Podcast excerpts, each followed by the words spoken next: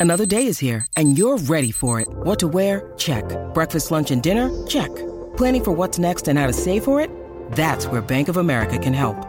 For your financial to-dos, Bank of America has experts ready to help get you closer to your goals. Get started at one of our local financial centers or 24-7 in our mobile banking app. Find a location near you at bankofamerica.com slash talk to us. What would you like the power to do? Mobile banking requires downloading the app and is only available for select devices. Message and data rates may apply. Bank of America and a member FDIC. When you need mealtime inspiration, it's worth shopping Kroger, where you'll find over 30,000 mouthwatering choices that excite your inner foodie. And no matter what tasty choice you make, you'll enjoy our everyday low prices, plus extra ways to save, like digital coupons worth over $600 each week. You can also save up to $1 off per gallon at the pump with fuel points. More savings and more inspiring flavors make shopping Kroger worth it every time. Kroger, fresh for everyone. Fuel restrictions apply.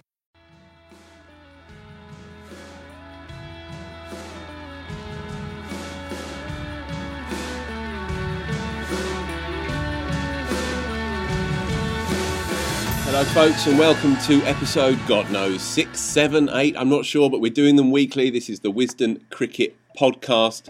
Um, today, I'm joined by the Bens, uh, Ben Jones from CricViz. Of course, everyone knows about Ben Jones these days, and Ben Gardner from the Wisden Stable. will be coming to those boys in a minute. But of course, it's been a big week for cricket and a massive one for the English setup. A first overseas series win since South Africa at the start of 2016. Is that right, fellas? That is very Yeah. right. Yeah. Um, yeah, Joe Root's superb 100 in the second test saw them home, of course, to that 2 0 uh, with one to play result. Um, we are still awaiting the, the result of the third test and recording this um, after day one. We'll come to that and Jonny Bairstow's latest resurrection in due course. Um, but of course, the women's team. The women's team, uh, 40 overs of nip and tuck and tw- nerve twitches away from completing the double. Uh, only the mighty Australia stand in their way after last night's um, semi final uh, result against India, and of course, Australia turning over the West Indies. Um, okay, gentlemen, your moment of the week from a pretty packed one, I would say. I'm going to come to you, Ben Jones. Thank first. you, Phil Walker. Um, my moment of the week was at the end of the second test between England and Sri Lanka, and it was the one moment in the match where it felt like England might not be going to win it, and it was when Karunaratne was getting going in the second dig, and out of nowhere, um, Keaton Jennings and Ben Foakes, I think it's fair to say more Keaton than Ben, um, produced an absolute stunning moment with that bizarre relay catch where the ball's kind of turned around the corner and Jennings anticipates it, sprints, you know, a couple of metres seemingly, and then sticks out a left paw, pumps it up, and Ben Foakes takes it, and everyone goes a little bit berserk. Not unlike at the end of the uh, the game between was it Lancashire and Surrey when Will Jacks Mm-hmm. took that incredible catch. He was kind of reminiscent of that that madness, and I thought it was just quite fun because England are playing fun cricket at the moment, and Yeah. that was something that was bizarre and peculiar out of nowhere. and brilliant in the field as well Absolutely. throughout that Test match. Um, ben Ben Gardner, your moment of the week. Uh, mine is from the World T20, but it's not actually from that semi-final. It's from the, the dead rubber that England played against uh, against the West Indies. That You always have an eye for a story, don't you? yeah, I do. Yeah, and maybe they were even quite happy to lose that one, England. But for me, it was uh, uh, Sophia Dunkley getting a, a brilliant sort of 35 to drag them out of a hole. It's kind of what they've what they've picked her for. She's did it a couple of times in the KSL. Uh, she got 60 odd from when, what when Surrey were like 30 for five or something, which is a brilliant innings in their first game. Uh, and yeah, she seems that like she's come in and she's made her debut this tournament, but it just kind of seems like she doesn't really feel pressure whatsoever, or, or plays better when there is that pressure, and that's a, such a valuable asset to, to have in that team. I think. Yeah, my my moment of the week as well. Another debutante, um, Kirsty Gordon, um, poached from Scottish cricket. We can probably say, Yeah. um, and she bowls uh, uh, left arm tweak like you've never seen before, or rather you have seen it, but from a different time. There's a kind of atavistic beauty to how Kirsty Gordon bowls, and um, she's taken I don't know seven, eight, nine wickets in this tournament already. Took three for, a course, on on her debut in this tournament, and she was superb last night. Two for two for not much, and she got out Harmanpreet with another gently undulating moonball leggy uh, left arm spinner that's never quite there, and the great Harmanpreet just uh, towed one up in the air. That was the key moment, I would say. In that particular match, but we can talk from the, the, the sanctity of South London at, at the Oval. But Adam Collins um, and Henry Moeran from the BBC. Adam Collins, of course, of this stable and various others. They were out there So uh, here is their report from Antigua on the back of England's brilliant win against India and, of course, Australia shellacking the West Indies. Adam Collins here with Test Match Specials Henry Moeran. At the end of a long day at work, a day where England went to work, they unpacked the plans of India magnificently. They showed an adaptability which the other mob didn't, which is why they're playing in a, in a global final in a couple of days, Henry. Absolutely. England's plans with both bat and ball were exemplary. They knew that if they could get the wickets of Mandhana and Harmanpreet Kaur, or if they were in, ensure that their run scoring opportunities were limited, then they had the potential to expose the fragility at the bottom of India's batting lineup. We all remember what happened at Lords in that World Cup final mm. in 2017, and it almost repeated itself. You saw crazy run outs, you saw ludicrous shots, stumpings, all sorts. They lost 23 for 8. I mean, it is appalling from India. And I'm disappointed because I think they're a side that has shown so much in this tournament. But what we saw from India today is they've got one plan, particularly with the ball. They've got one plan. They bowl it outside off stump and they hope you can't deal with it. But if you haven't got enough runs on the board and teams are confident and competent enough to milk the runs and milk the singles, they're going to chase it down. It's exactly what England did tonight. It was clinical. And even though they did lose 8 for 23 at the death, we felt as though with 112 on a terrible pitch by any yardstick, that should not be the sort of pitch pitches produced for a, for a semi final of a major tournament. It was slow, it was turgid, it was everything you don't want in women's cricket. They should have been a sniff. They had England 24 for 2 with Beaumont and Wyatt back in the sheds during the power play. Uh, enter Amy Jones and Nat Sciver, who combined for an unbeaten stand, took them all the way to the finish line. But as you say, they needed to find a way to unpick that plan. Um, when Poonam Yadav came on, we saw them preparing this week, didn't Henry, mm. with uh, with the assistant coach Ali Maiden on his knees bowling to them at training to try and give a, a sense of the trajectory that, that Poonam Yadav bowls with. He's been so effective just throwing it out there and, and, and, and seeing what would happen. But Nat Sciver had a different idea, which is hit the ball as hard as possible, make room jumping across the crease. Amy Jones uh, followed suit, and they were able to keep the ball ticking over, hit the boundary enough, and India did not have a plan B. No, they didn't. And you could see over after over where they failed to have a player inside the circle at mid wicket yeah. to stop that easy single. And as soon as you're, you're chasing and needing under a runner ball, and you can get single, single, single, single, and the occasional boundary, the occasional two, whatever it might be, you're going to win the game. But it went on for 10 overs. Nothing changed. And you, you, they, we were sitting in the commentary box watching and thinking, well, surely at some point they're going to make a change of plan because this just isn't working. England all of a sudden are going to need 30 to win, they're going to have eight wickets in hand, and they're going to win this game comfortably. And as soon as closer as it got to the finish, you thought they're not going to change. This is just how this game's going to play out. And in the end, it was a bit of a disappointing semi-final. It was a little bit slow. It was a little bit. Uh, it wasn't the sort of thriller that we'd hoped for. Credit to England, though, they made it that way. And as you say, credit to the coaching staff as well from England, who clearly thought through their plans, knew what India were going to do, and they knew if England had to bowl first, just limit it to a target that they could manage. And in the end, England's bowlers came out trumps once they got those key wickets and Jones and Sciver, both scoring half centuries, did the business with England for the bat. And a great job at the selection table as well. It was ballsy picking Kirsty Gordon for this series, mm. given that she had played for Scotland but was more or less on the back of one good Kia Super League season. She's been absolutely outstanding. Uh, I admired Sophie Ecclestone, who did drop Mandhana early, a very straightforward chance at mid wicket, but she had to bowl to her, ended up picking her up court and bowl. Not the most glamorous delivery she'll bowl in her career, but nonetheless, she she did her job and picked up the key wicket there as well. Um, Danni Hazell, who was uh, Mark Robinson's pick before the previous game, they liked the experience of her off spin. Um, she bowled very tidily too. So it, it, was a selection table, it was training, it was planning.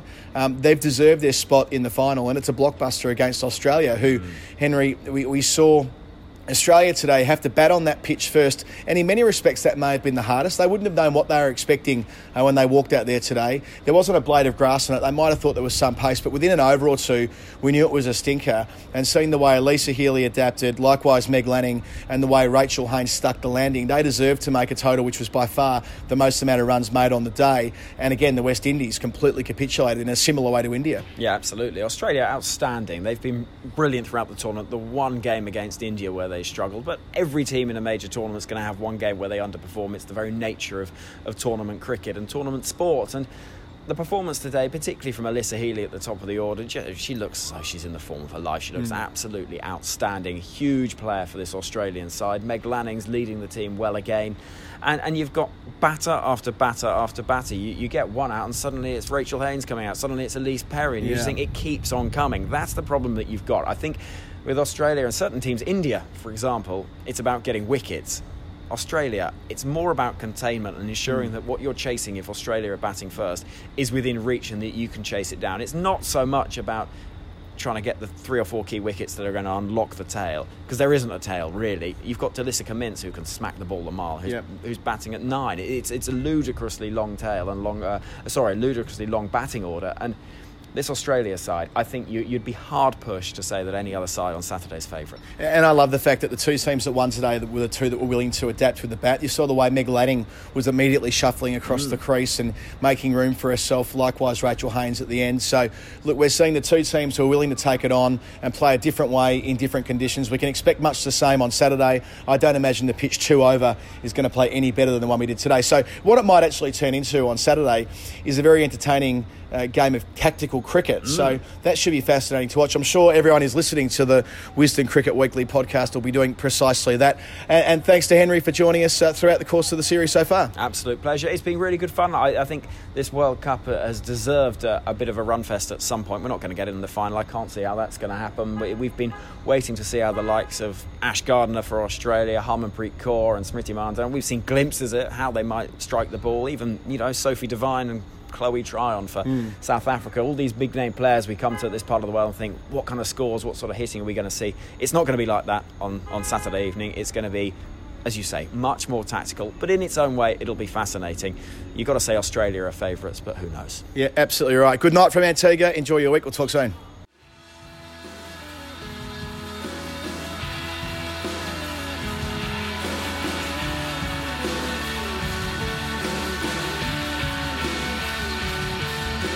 Right then, gentlemen, throwing it forward to midnight Saturday night. Um, it's, it's a witching hour, and I dare dare be, be terrified of what you two tend to get up to um, out there in your East London warehouses. However, um, there's a game of cricket going to be taking place between these two mighty sides. Um, it's a tough one to call.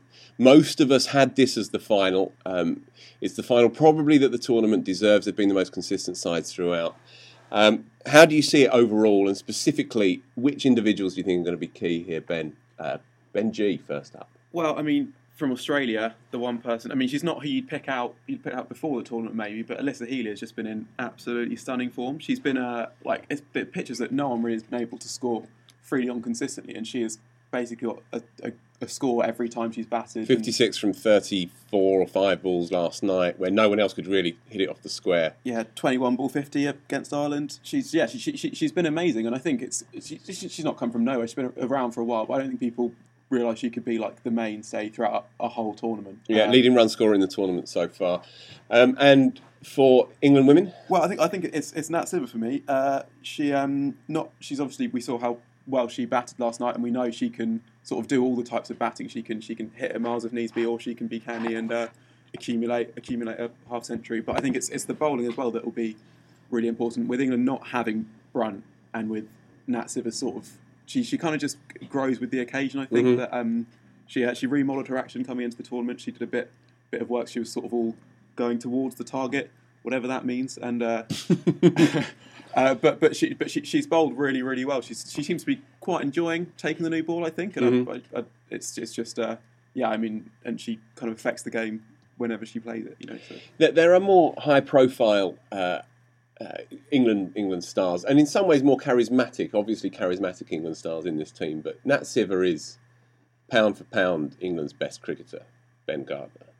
Do you agree with that? Uh, yes, yeah, I think I do, especially in 2020 cricket because she is the she, she is the one who can play all the roles in that the, the easiest. She she glides between anything you kind of and not even anything you ask her to do. She just kind of seems to just have that innate game understanding where she can pick it up like whatever needs to be done. So yeah, I, would say so. I mean, obviously, obviously England have lots of brilliant cricketers, and Brunt is the other one if she was fit, mm. really, because she she can she's really really important in that middle order normally. Yeah, she obviously can bowl really quickly and again has that kind of fire. It, yeah, it's obviously a desperate loss on a personal level uh, for, for Catherine not to not to have overcome that injury. But also considering that Sarah Taylor is not there either, it's it's, it's a top effort by this side to have got to the final. Just on that, Sciver, I, I interviewed her a month or two ago at Lords just before they, they headed out, and, and I asked her, um, "Are you capable of becoming the best player in the world?" And her answer was immaculate.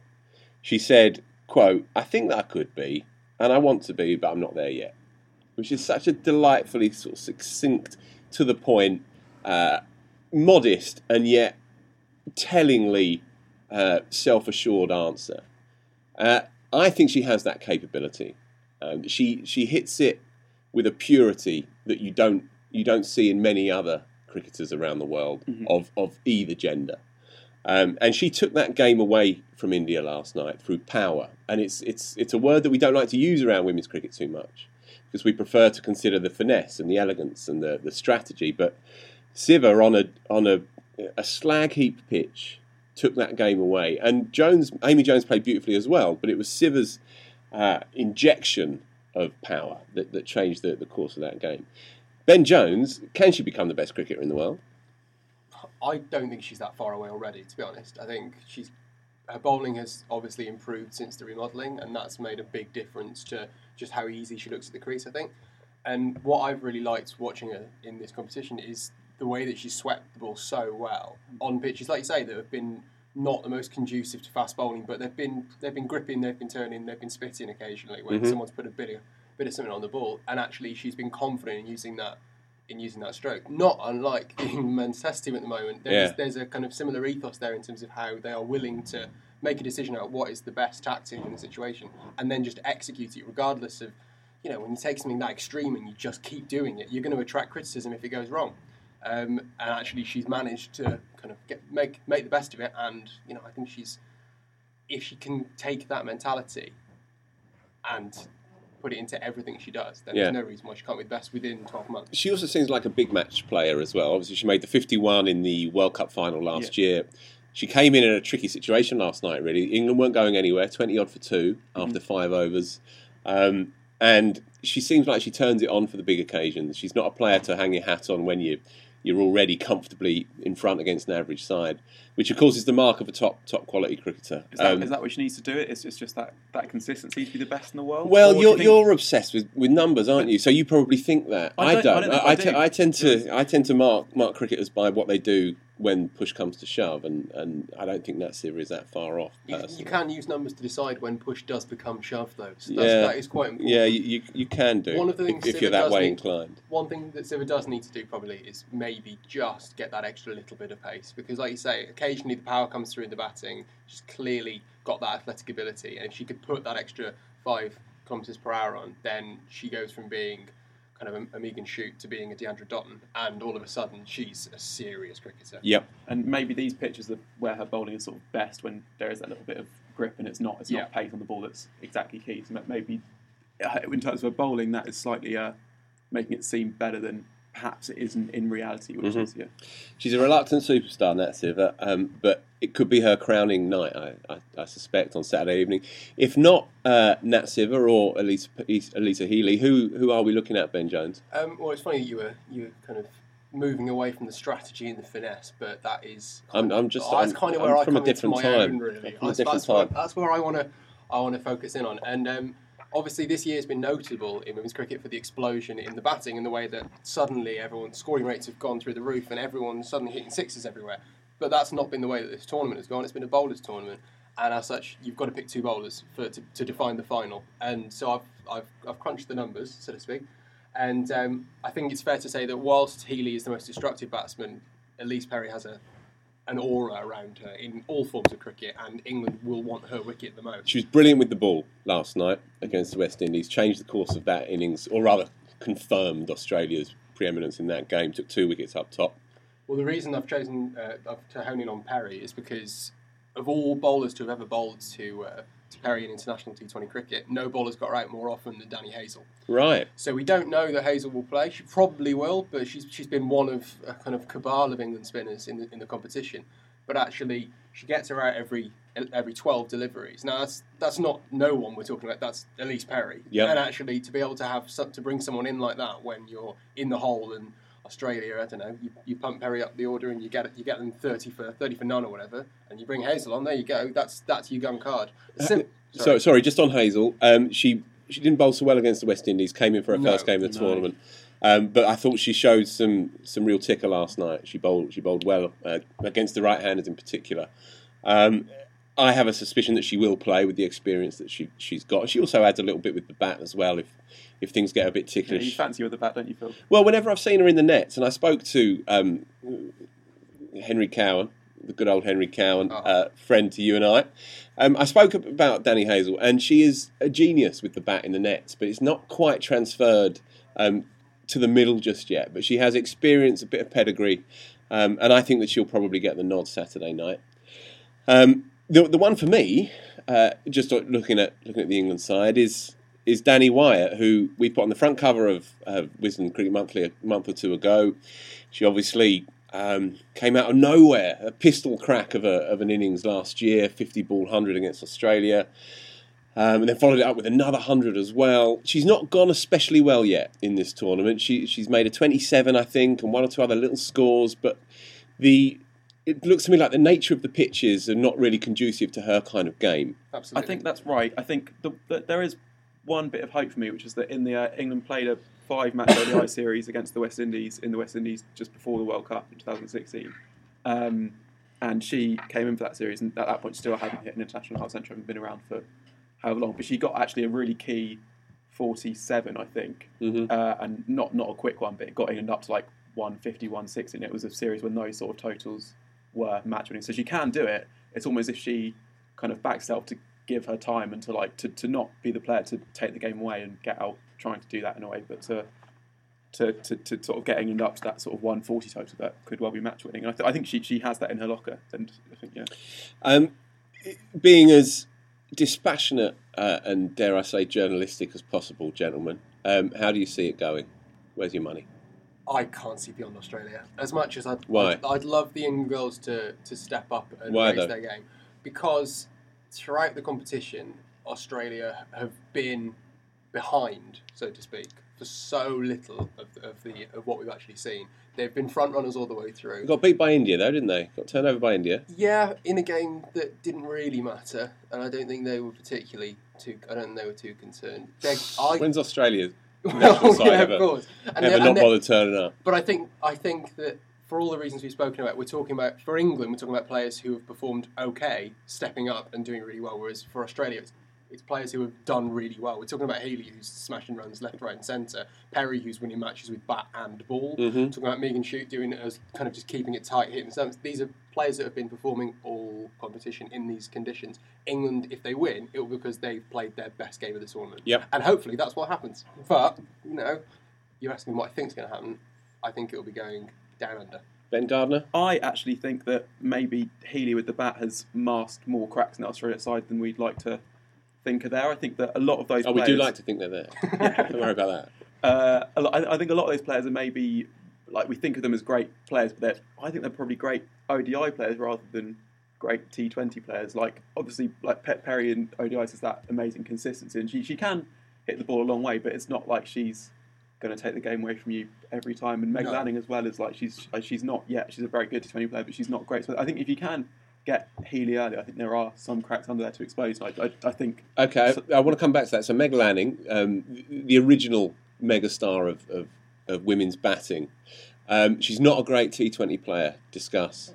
not, not she's she's she's not one of the greats. I think that she, uh, I, I think I think her batting is based on sort of risk and reward and really and really eliminating risk and on sort of churning out runs, which suits ODI cricket and doesn't quite in the same way suit T20 cricket. And she, I don't think she has quite this tournament uh, nailed her balance between attacking and and uh, and staying in. Jones. Well, what I, what I think is peculiar is that I'd say of all the pitches in the world, you'd expect Lanning to go pretty well on these these kind of pitches where it's not necessarily all about trying to score at eights and nines. You'd think this is where her skill as an ODI batsman, batter rather, comes into play. Mhm.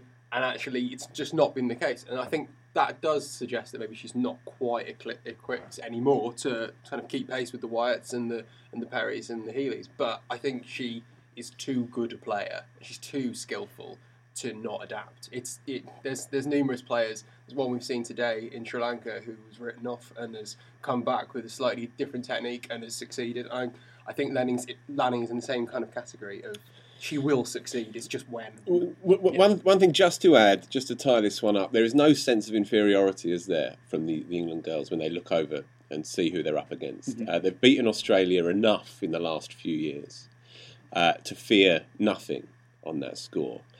Um, I think it's going to be a, a humdinger. I'm glad that it's this final. I, I was, I think everybody felt for the West Indies girls last night, openly Yeah. devastated. Uh, this was their tournament.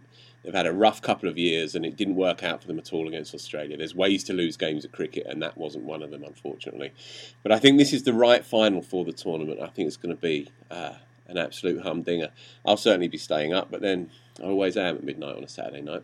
anyway, we'll leave that one alone. Um, there is something else happening um, out in Sri Lanka now. England, uh, after a rum old time of it away from home, uh, won their first Test match in 740 odd days, two or three weeks ago, and then Glory be went ahead and won another one.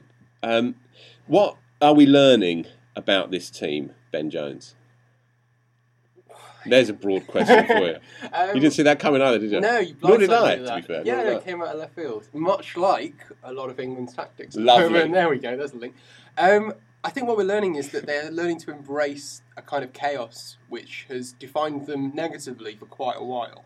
This sense of, you know, the uh, the selection, revolving door, who's opening the batting, who's at three, who's at four, where's Root, who's Stokes, where's Bairstow, and all of a sudden that's been turned into a kind of a sophisticated fluidity. Partly that, that comes through winning, but with all the bowling options they've got, with all the all rounders are in there, it's taken the addition of a few specialists, Jack Leach and Rory Burns at the top of the order, and all of a sudden they look like a team that's got a strong spine with loads of fluidity around it, much like a very healthy spine. Um, but t- to- total cricket, I think you've coined it. yeah, I was trying not to say it because I'm, I'm, I'm kind of rowing back on the on the term. Because Why? I've, I've if you search it on Twitter, it's not gone down well. Um, but Right, okay. but- what, what have people said?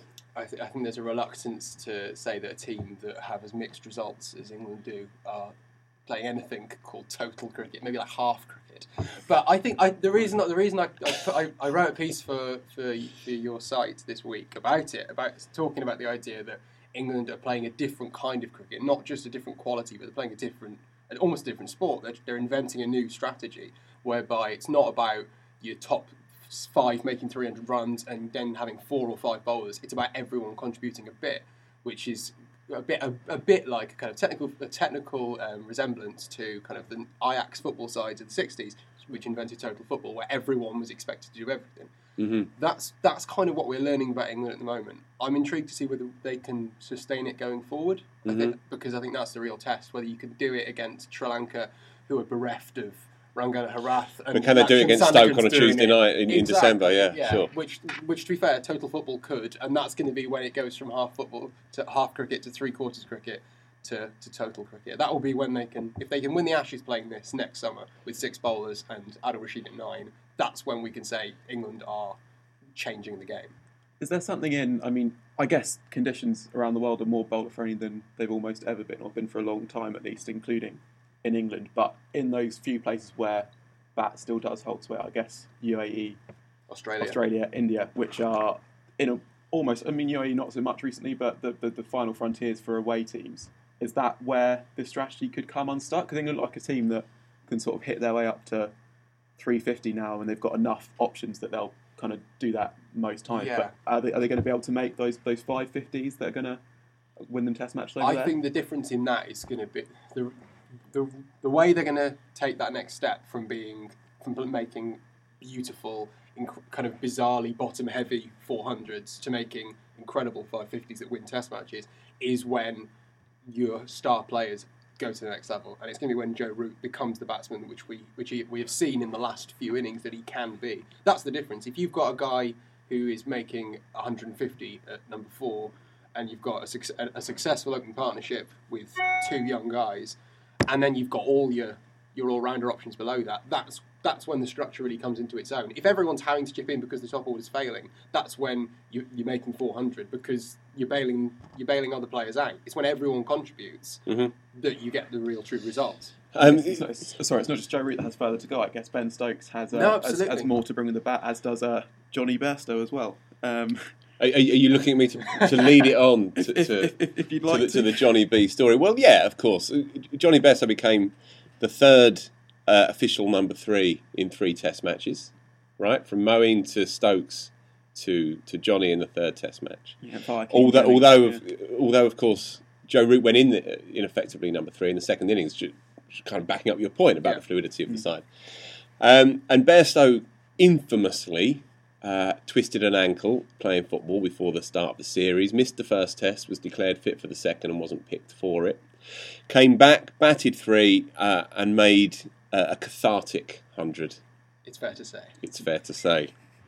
Um, then he gave a fascinating interview to uh, to the TV and to the radio folks after after the match, um, and and he, and he let a few things out, uh, and uh, asked why why he'd been castigated by quote people who don't really know what's going on.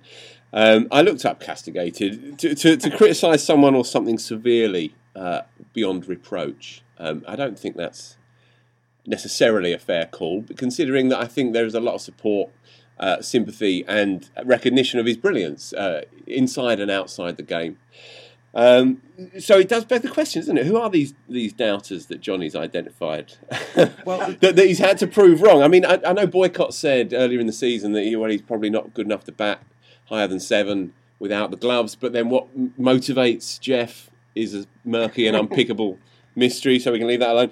So perhaps he needs this fire. Do you think? Yeah, well, to, there's- to, there's- to get himself going. So, someone wrote something, and it, go, it says uh, they, they wrote that since the tour of India, Bairstow's average against uh, straight deliveries has plummeted again, now down to 9.28. Uh, it's become too great a flaw to ignore.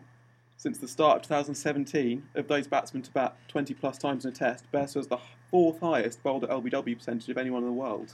This is scandalous because this appears in Wisden Cricket Monthly, Yeah, of which Jonny is a issue of- subscriber. I Yeah. can confirm. It's not an issue of mentality; it's an issue of technique. Said uh, said someone. I can't. Do you, do you remember who wrote that, Phil? I don't have much of the magazine anymore. Yeah, no, no, I, I know what you're saying. So Ben Jones, defend yourself as the sole mudslinger out there, As- as, yeah. far, as far as we can see, because we've we've searched high and low for these dousers. the sole And there aren't many, outside the game. Uh, I'm, I, you know, I am a fan of Bairstow in ODI cricket to an extent, which, Your Honour. which he clearly, do, which he clearly doesn't recognise enough. Um, otherwise, he wouldn't be responding in quite so violent a manner. Possibly he doesn't recognise you at all, Well, we should. I, I would at this. At but, this but point, you are I'd some kind of archetype. You're an archetype. yeah, I'm, yeah. Anyway, What I, what I would say is that Bairstow, when he came into the ODI side the- in the Champions Trophy, made a technical change to his game whereby he stood, he made more room outside off stump, he left more room for bowlers to target the stumps, and he looked to hit more to the offside with that kind of that weird kind of jerky drive, which is so distinctive. And so kind of, it's, it's almost iconic in the modern game. And He's made that technical change, and he deserves respect for making that because it's meant that he is now in the best ODI batting lineup in the world. That's Sta- staggering He- in ODI cricket. yeah, exactly. And he's he's made that he deserves a huge amount of credit, but the reason that he is now struggling more in Test cricket is because of that change. That is a direct consequence because now bowlers bowl full and straight, and he gets bowled all the time. Mm-hmm. Now in Sri Lanka, when he's not facing that much pace, that's partly why I think he's succeeded so much today. And I hope that the form that he takes, because he's clearly a form player, I hope the form that he takes from this series allows him to kind of propel himself in, onto the West Indies, where he then goes well again against slightly more pace, and then he comes back to England and he goes well again because he's clearly a hell of a character to have around the dressing room in terms of that bit of fire and that bit of spark. And if he can be doing what he's doing with that bit of grit and that bit of kind of all those kind of horrible stereotypical Yorkshire qualities, he is a valuable You've never sounded more southern in your life than, than- than that line right there. distinctly Midlands, Um, so I'm fine. w- one thing, I'm, go- I'm going to take it down down the road of fig, facts and figures for once. Um, I think it's five of his uh, six hundreds have been made away from home. Is that right? Yep. Um, made 100 in Australia, of course, at Perth. 100 in uh, in Cape Town. Uh, obviously, 100 now in Sri Lanka, and I think 100 in New Zealand as well. Um, uh, is his record at home inferior to his record away as a consequence of the moving ball? Do you think? And this this point that you are alluding towards. Or do you think it's a quirk of, of stats and that it will right itself in the fullness of time? Oh, there's no such thing as a quirk of stats. they're, they're, al- they're always meaningful and they always have consequence. Sure. I, I'm sure it will. Um, it will have. It will right itself because Best is clearly a talented player and he's clearly got the capability of adapting. I think the bigger issue has been the the wicket keeping issue, and I think that's distracted him as well as this technical change. He, he, said, he said in this interview he'd been dropped for no reason. He said, I'd done nothing wrong over the last couple of years. Uh, and I, I, and he essentially said, I'm surprised to have been dropped considering what I've achieved in the last couple of years. Uh, if that's not a direct uh, arrow uh, delivered towards the selectors and, the, and, and top brass of England, it seems like it's not just the kind of sort of characters of the fourth estate, such as your, your good selves, that he's directing these barbs, but but possibly even his own dressing room. Well, yeah, because I mean, it's they're on tour, so the people picking the team are just just Bayliss and, and Root, really. So that that's kind of sort of, sort of who he, who he's referring Yeah. to. And I mean, I think that maybe one of the things with keeping is that that we we, we kind of deal in extremes whenever we talk about journalists and stuff. And when people are praising Ben Foakes' keeping, there's a sort of tendency to do down Bairstow's keeping at the same time. And he has worked very hard at his keeping, and he has become a good wicketkeeper. It's Mhm. just that he's he's it's and it's not really a slight on his wicket keeping to say that he should be concentrating on his batting, and as, as, as well as four of his six hundred coming away from home. Ultimately, he's too useful a batsman, isn't he? Yeah, Yeah. or- in, in, in an often misfiring top four or five for England,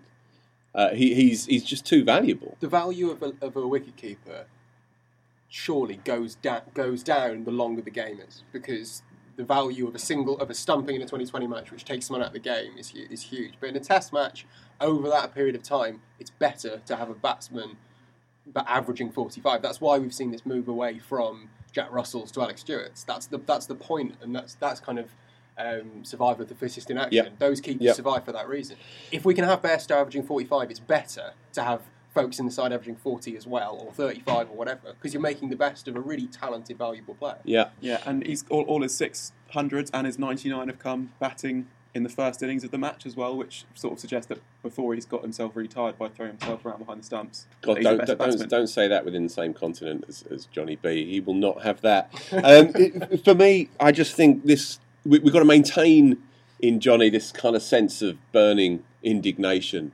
Uh, we, we, we have to allow him to believe, to imagine that people are on his back, and then we will see that average soar inexorably towards the 50 mark that we all know is in there for, John, for Jonny Bairstow. We just need to keep him imagining that people are after him. It reminds me of something that someone said about Diego Maradona that he never scored a goal for his side. Every goal he scored was against someone. Yeah. And I quite, I quite Yeah. like that. If, John, if every hundred Jonny scores is against someone, against everyone, then I reckon he'll make a good 10, 15 more.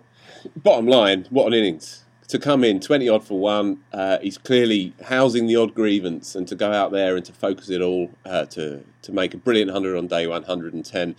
The, it finished 300 odd for seven. England, they may well have thrown away a, an impregnable position, but we shall wait and see. And of course, these podcasts, they do tend to age quite quickly, so we'll leave that one alone. Overall, though, outstanding performance by, by Joe Root's team, and it is Joe Root's team. Uh, yeah, I'd say so. I mean, he's, he's really stamped his mark. I, I, I think people have been a bit, again, it goes up and down with how the team do. People are critical of captain or not. But I actually think there's been stuff to admire in Jarrett's captaincy all the way through. Maybe tactically, he has a bit to work on, but that's coming. I think we've seen in this series, he's managed six bowlers really well, which isn't an easy thing to do.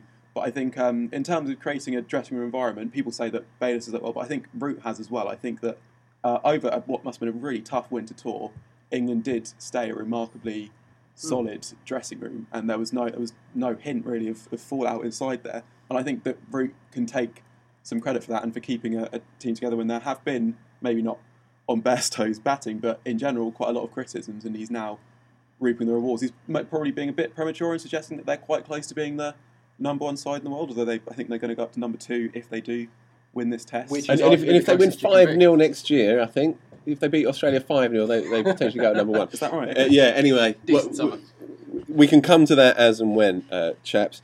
Um, I just want to move on from, from England's garlanded winter uh, to look at the state um, of pace bowling in the modern age. I'm going to come to you, Ben Jones, because you're all over these magazines these days. You must be doing something right, and you've you've helped on assist. the cover next month, isn't he? Yeah, I believe so. Uh, and you've helped assist um, uh, a piece in the, the current issue of Wisden Cricket Monthly where we have, between us, um, with tin hats lodged hard on our, on our heads, attempted to try and uh, identify the top 25 pace bowlers over the last couple of years in Test cricket and confect some kind of measurement whereby we can put them in an order. Try and explain for me. Well, I'll, I'll do my best. Um, The point that we were trying to prove is that your, the answer to the question who is the best fast bowler in the world is it changes all the time. And we've not tried to ask that. Exactly. The, the, the question we've actually tried to answer is kind of who's the most skillful bowler in the world and define bowlers according to the skills that they use to take their wickets, not how many runs it costs per one. And so we've taken this, this uh, kind of this clump of 25 of the elite bowlers in the world and we've, and we've ranked them by three different categories. We've ranked them by how accurate they are, which we've kind of done according to ball tracking data um, from the ground. We've ranked it by how fast they are, again, same thing. And then we've um, ranked it by how much movement they get, kind of lateral movement, meaning movement through the air, i.e. swing, and movement off the pitch, i.e. seam. And we've ranked them all within that, that, that 25, and we've given them, you know, if you're the best, you're number one, if you're the worst, then you're 25. And then we've tried to produce a kind of metric between that very kind of simplistic kind of spit and sawdust job. So, so what's but it, thrown up? Impression. What's it thrown up then? Uh, bearing in mind these three categories, just to clarify again: pace, movement, accuracy. Uh, what's it thrown up? What what little kernels have, have we discovered from this? Well, I mean, the he- the headlines are kind of who who is the who is the uh, the kind of most in every category, and it won't surprise many people to know that the fastest bowler in the world is Mitchell Starc by an absolute mile. Yeah. which is quite fun because it's not it's And nice to- comfortably, isn't it? Yeah, I mean it's like four kilometers per hour, something like that. Yeah. It's, Is he the only one averaging more than 140? uh, I think I think so. You put me on the spot there, Ben, but I, I, I think so. I think Cummins may be tipping over into it, but it, we- we're talking serious, serious pace. Um, and what's what we've tried to do then is not just look at whether Mitchell Starc is, is rapid because he clearly is. We've tried to look at what else he also is, and so he also ranks really highly for movement. Which, for anyone who watched the, uh, the ball, my favourite ball of the year, which was his in swinging Yorker to Moeen Ali in the ODI series start of this year, um, that won't come as a surprise. It's serious stuff. Or that ball to uh, to James Vince in the Ashes, that one that hit the crack and uh, Yeah, that's that's that's a different kind of level. Uh, one of the things that jumped out uh, from from the research, uh, Ben Jones, is that uh, Ben Stokes. It's it's a, an afternoon of Ben's for us.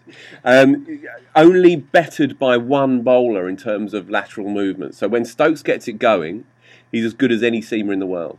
Well, that's, that's certainly one way of putting it. I think what it what it really brings to the, brings to the fore is that we think of Stokes as this really fiery, intense bowler where he just kind of bounces people out, hits back of a length, and scares scares batsmen. But that's not the case. He's he is really skillful. And he re- he does hoop the ball when it gets going. It's partly helped by being in England, but not every single English bowler hoops the ball as much as Stokes. In fact, no one else does. Even Mhm. Anderson doesn't, Mhm. which is remarkable when you think how skillful he is.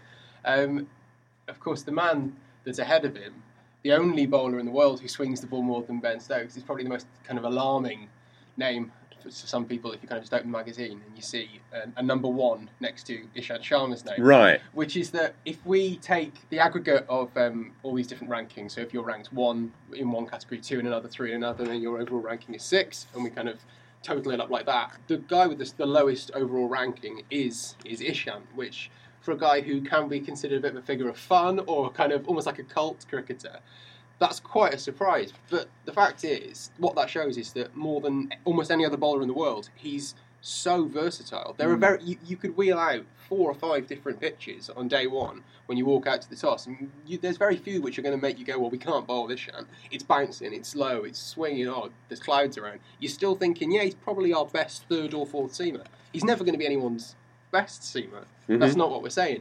But he would form part of the best attack, Yep. basically anywhere in the world. And, and also just just whisper it. 256 wickets by the age of It's not 30, bad, it? considering he bowls in India. Um, it's a serious record, really, and he's crept up on us. He was, he was a shock when he came out at number one by these metrics. Uh, Rabada, who we all assumed would, would, would take the, the plaudits, he's in at number six. Um, five Indians make, make the cut in the top ten uh, of, of these, this list. Uh, Jimmy, Jimmy Anderson's in there at number three. Josh Hazlewood made it at number two. Um, for more of this, anyway, you're going to have to read the magazine. Of course, you're going to have to go and buy it. Wisden.com and all the all the other outlets. Uh, go and do the right thing, folks. Subscribe, tell your mates, tell your neighbours, etc., etc. Um, okay, uh, finally, finally, what can we look forward to this week, Ben Gardner? I'm looking forward to the beginning of the Test series between Australia and India. Speaking of all those fast bowlers, it'll be intriguing to see how they go on those pitches. It's got to be India, right? Well, it's got to be India for the first time ever to win a Test series in Australia. It's, it's, I can't think of them having had a better chance. I mean, 2004 when there was no uh, no Gillespie, no Warne. Is that right? Uh, Maybe 034, yeah, where uh, but- Dravid was untouchable. But, but, but and they year, drew that series. nu- number one in the world, Australia without two of their well, their two best batsmen. Uh, yeah, I mean, if they don't do it now, they probably never will. I think, Ben I, think that's, Jones? I think that's pretty fair, and that's probably what I'm looking forward to most as well. I'm really, really hyped for this series. You can't not be. It's Virat Kohli playing Test cricket. It's this Indian team. They're the most likable team in the world. They're amazing. Um, but I'm probably slightly, slightly offbeat suggestion. I'm looking forward to watching James Anderson not play cricket because I'm glad that he's been given a rest. Because every time I, at the moment when he goes out to play in a, a game at the end of a series when we probably should be wrapping him in cotton wool, and I watch him sending down another 15 overs. I think these could be used at a better time, lads.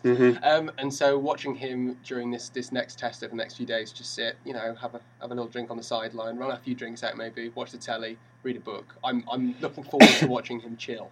Well, I'm looking forward to seeing Jonny Bairstow's post-match interview after he makes a double hundred in the second innings. I, I Okay, look forward to the letter in the post.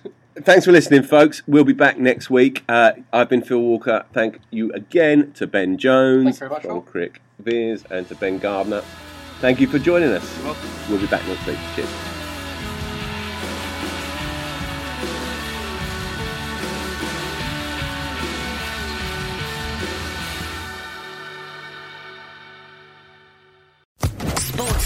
Podcast Network.